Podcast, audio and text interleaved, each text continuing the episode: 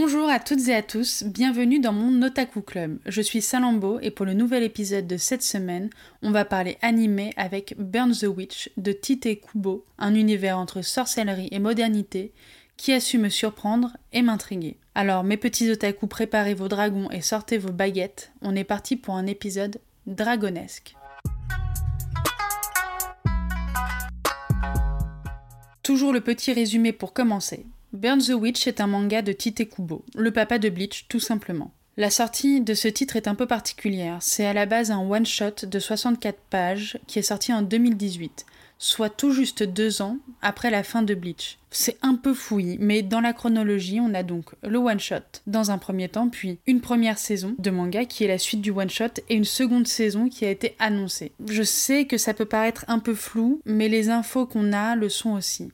Tout ce que vous devez retenir, c'est que pour le moment, le film est dispo sous la forme de trois épisodes sur Crunchyroll et ADN dès maintenant, et que le premier tome sera publié dès le 17 février 2021 par Glenna bien évidemment. Mention spéciale pour le theme song du film qui est Blowing du groupe Nil, qui est juste parfait. Il va très bien avec l'univers du manga, ainsi que l'animation qui est franchement bluffante des studios Colorado. On sent qu'il y a eu du budget un petit peu derrière et que que les producteurs et que Tite Kubo, ils ont voulu mettre un petit peu de moyens là-dedans et ils ont eu raison parce que c'est vraiment incroyable. Je tiens à en parler des studios d'animation pratiquement à chaque fois car la qualité de l'animé dépend bien évidemment de l'histoire, mais aussi du studio qui anime, du réalisateur et tout ça parfois on oublie un petit peu de le mentionner et franchement plus les années passent, plus le niveau d'animation est stupéfiant plus on peut parler des studios d'animation japonais au titre que d'autres studios d'animation internationaux. Bref, revenons à nos dragons. L'histoire se déroule à Londres, enfin, dans le reverse London, car dans cet univers, Londres possède deux réalités afin de protéger les habitants des dragons et de la menace qu'ils représentent. Dans le Londres qu'on connaît tous, personne ne peut voir ces dragons, mais dans la réalité inversée, c'est totalement possible. Donc Londres et ces deux réalités, l'une où les dragons existent, c'est cool, mais il nous manque un petit élément. Dans cette réalité où les dragons existent, on peut les voir, il y a aussi des sorciers qui appartiennent à un groupe, une espèce d'agence qui doit gérer, protéger les dragons et tout ce qui se passe autour, et l'entente entre les différents univers. Et bien sûr, réussir à sauvegarder l'équilibre entre les deux réalités. Parce que ce qui a un impact dans une réalité peut avoir un impact dans l'autre réalité. Cette agence est connue sous le nom de Wingbind, et elle doit gérer tout ça grâce au talent de ses sorciers. Et c'est ici que nos deux protagonistes arrivent, Noël Nihashi et Nini Spankol. Et je n'en dis pas plus afin de vous laisser savourer tout cet univers qui me fait étrangement penser à Radiant de notre Tony Valente national et Harry Potter sous certains aspects. Mais les amis, je vous garde tout ça pour mon avis qui arrive comme toujours à la fin de l'épisode.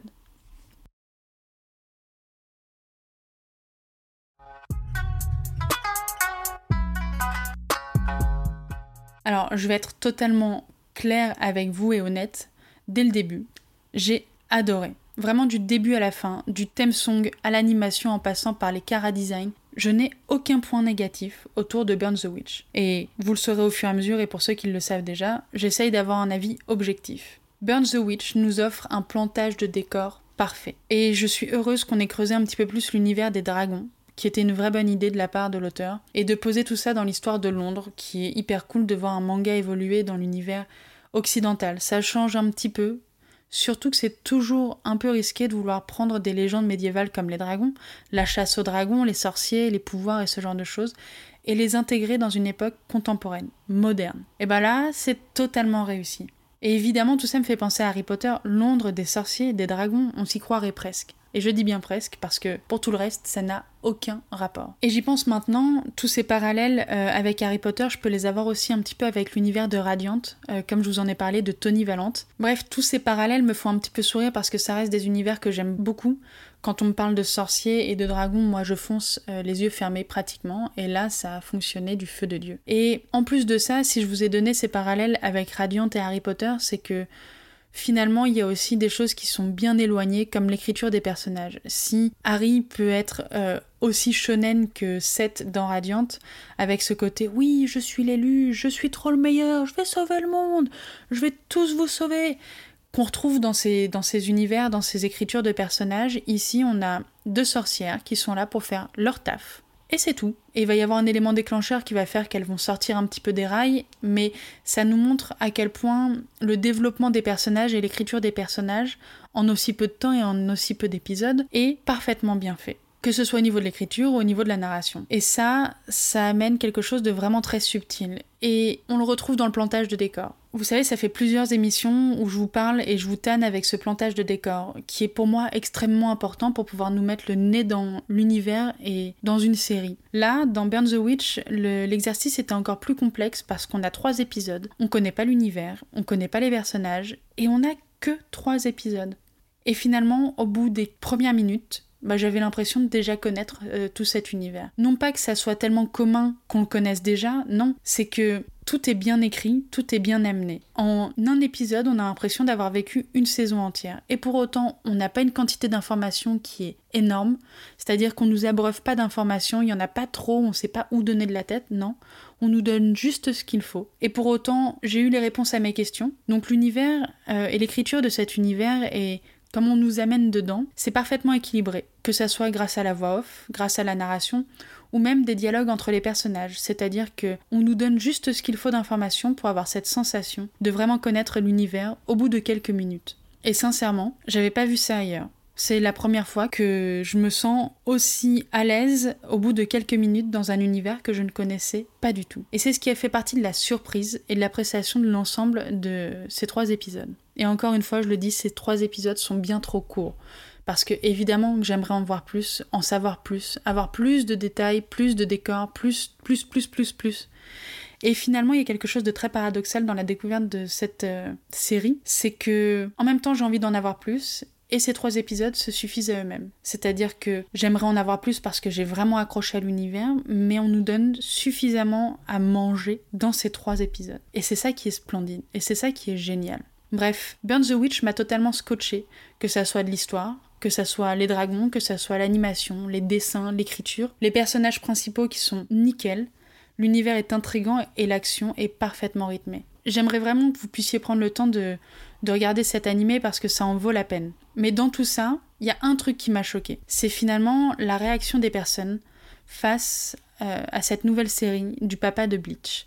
J'ai regardé sans le vouloir les commentaires des épisodes sur ADN et il y a des ouais, c'est pas aussi cool que Bleach. Ouais, on s'en fout, on veut Bleach maintenant. Oui, bon, bah ça se laisse regarder, mais c'est pas du même niveau, hein. Qui ont popé sous mon nez alors que, d'une, j'avais rien demandé, et surtout que je venais de me prendre une claque, et ça m'a un peu stoppé, genre je me suis pris le mur euh, de façon frontale. Je sais au fond que c'est inévitable que ces personnes comparent et se disent Ah, mais c'est pas comme dans Bleach, parce qu'ils sont tellement monomaniaques et ont du mal parfois à se sortir d'un univers, surtout s'ils sont complètement fans de la première création de Tite Kubo. Mais en même temps, je trouve ça tellement dommage et triste de se fermer à un seul univers. Et en dehors de ça, je mets pas en cause le fait qu'on puisse accrocher ou pas à Burn Witch, c'est juste le fait de devoir comparer inlassablement une version papier à une version animée ou une interprétation. C'est toujours un problème quand il y a des choses qui sont aussi puissantes qu'un manga comme Bleach et qui a autant marqué les esprits c'est que parfois, quand on sait que c'est du même auteur, on se dit oh, je m'attendais à ça, mais finalement, bah, bah c'est pas ça et je suis un petit peu déçue. Et eh ben, je vous invite à toujours regarder ce genre d'œuvre avec un œil nouveau, en vous disant que c'est pas lui qui l'a écrit, et on va voir ce que ça donne. Et si l'univers des sorciers et des dragons ne vous intéresse pas, n'y allez pas. Mais si ça vous intéresse, ne vous laissez pas envahir par le fait que ça a été écrit par le papa de Bleach, parce que ça sera sûrement pas ce à quoi vous vous attendez.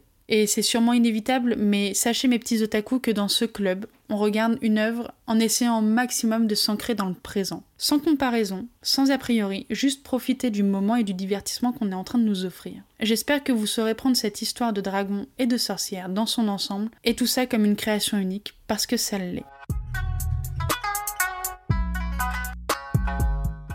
Les amis, c'est la fin de cet épisode consacré à Burn the Witch. J'espère que ça vous a plu et donné envie de découvrir ce titre qui a tout pour devenir un classique. N'hésitez pas à partager votre écoute sur les réseaux sociaux et de mettre un petit avis sur Apple Podcast, ça fait plaisir et ça donne de la visibilité à mon travail. En attendant, on se retrouve très vite pour un nouvel épisode. Je vous souhaite à toutes et à tous une excellente journée ou une très bonne soirée.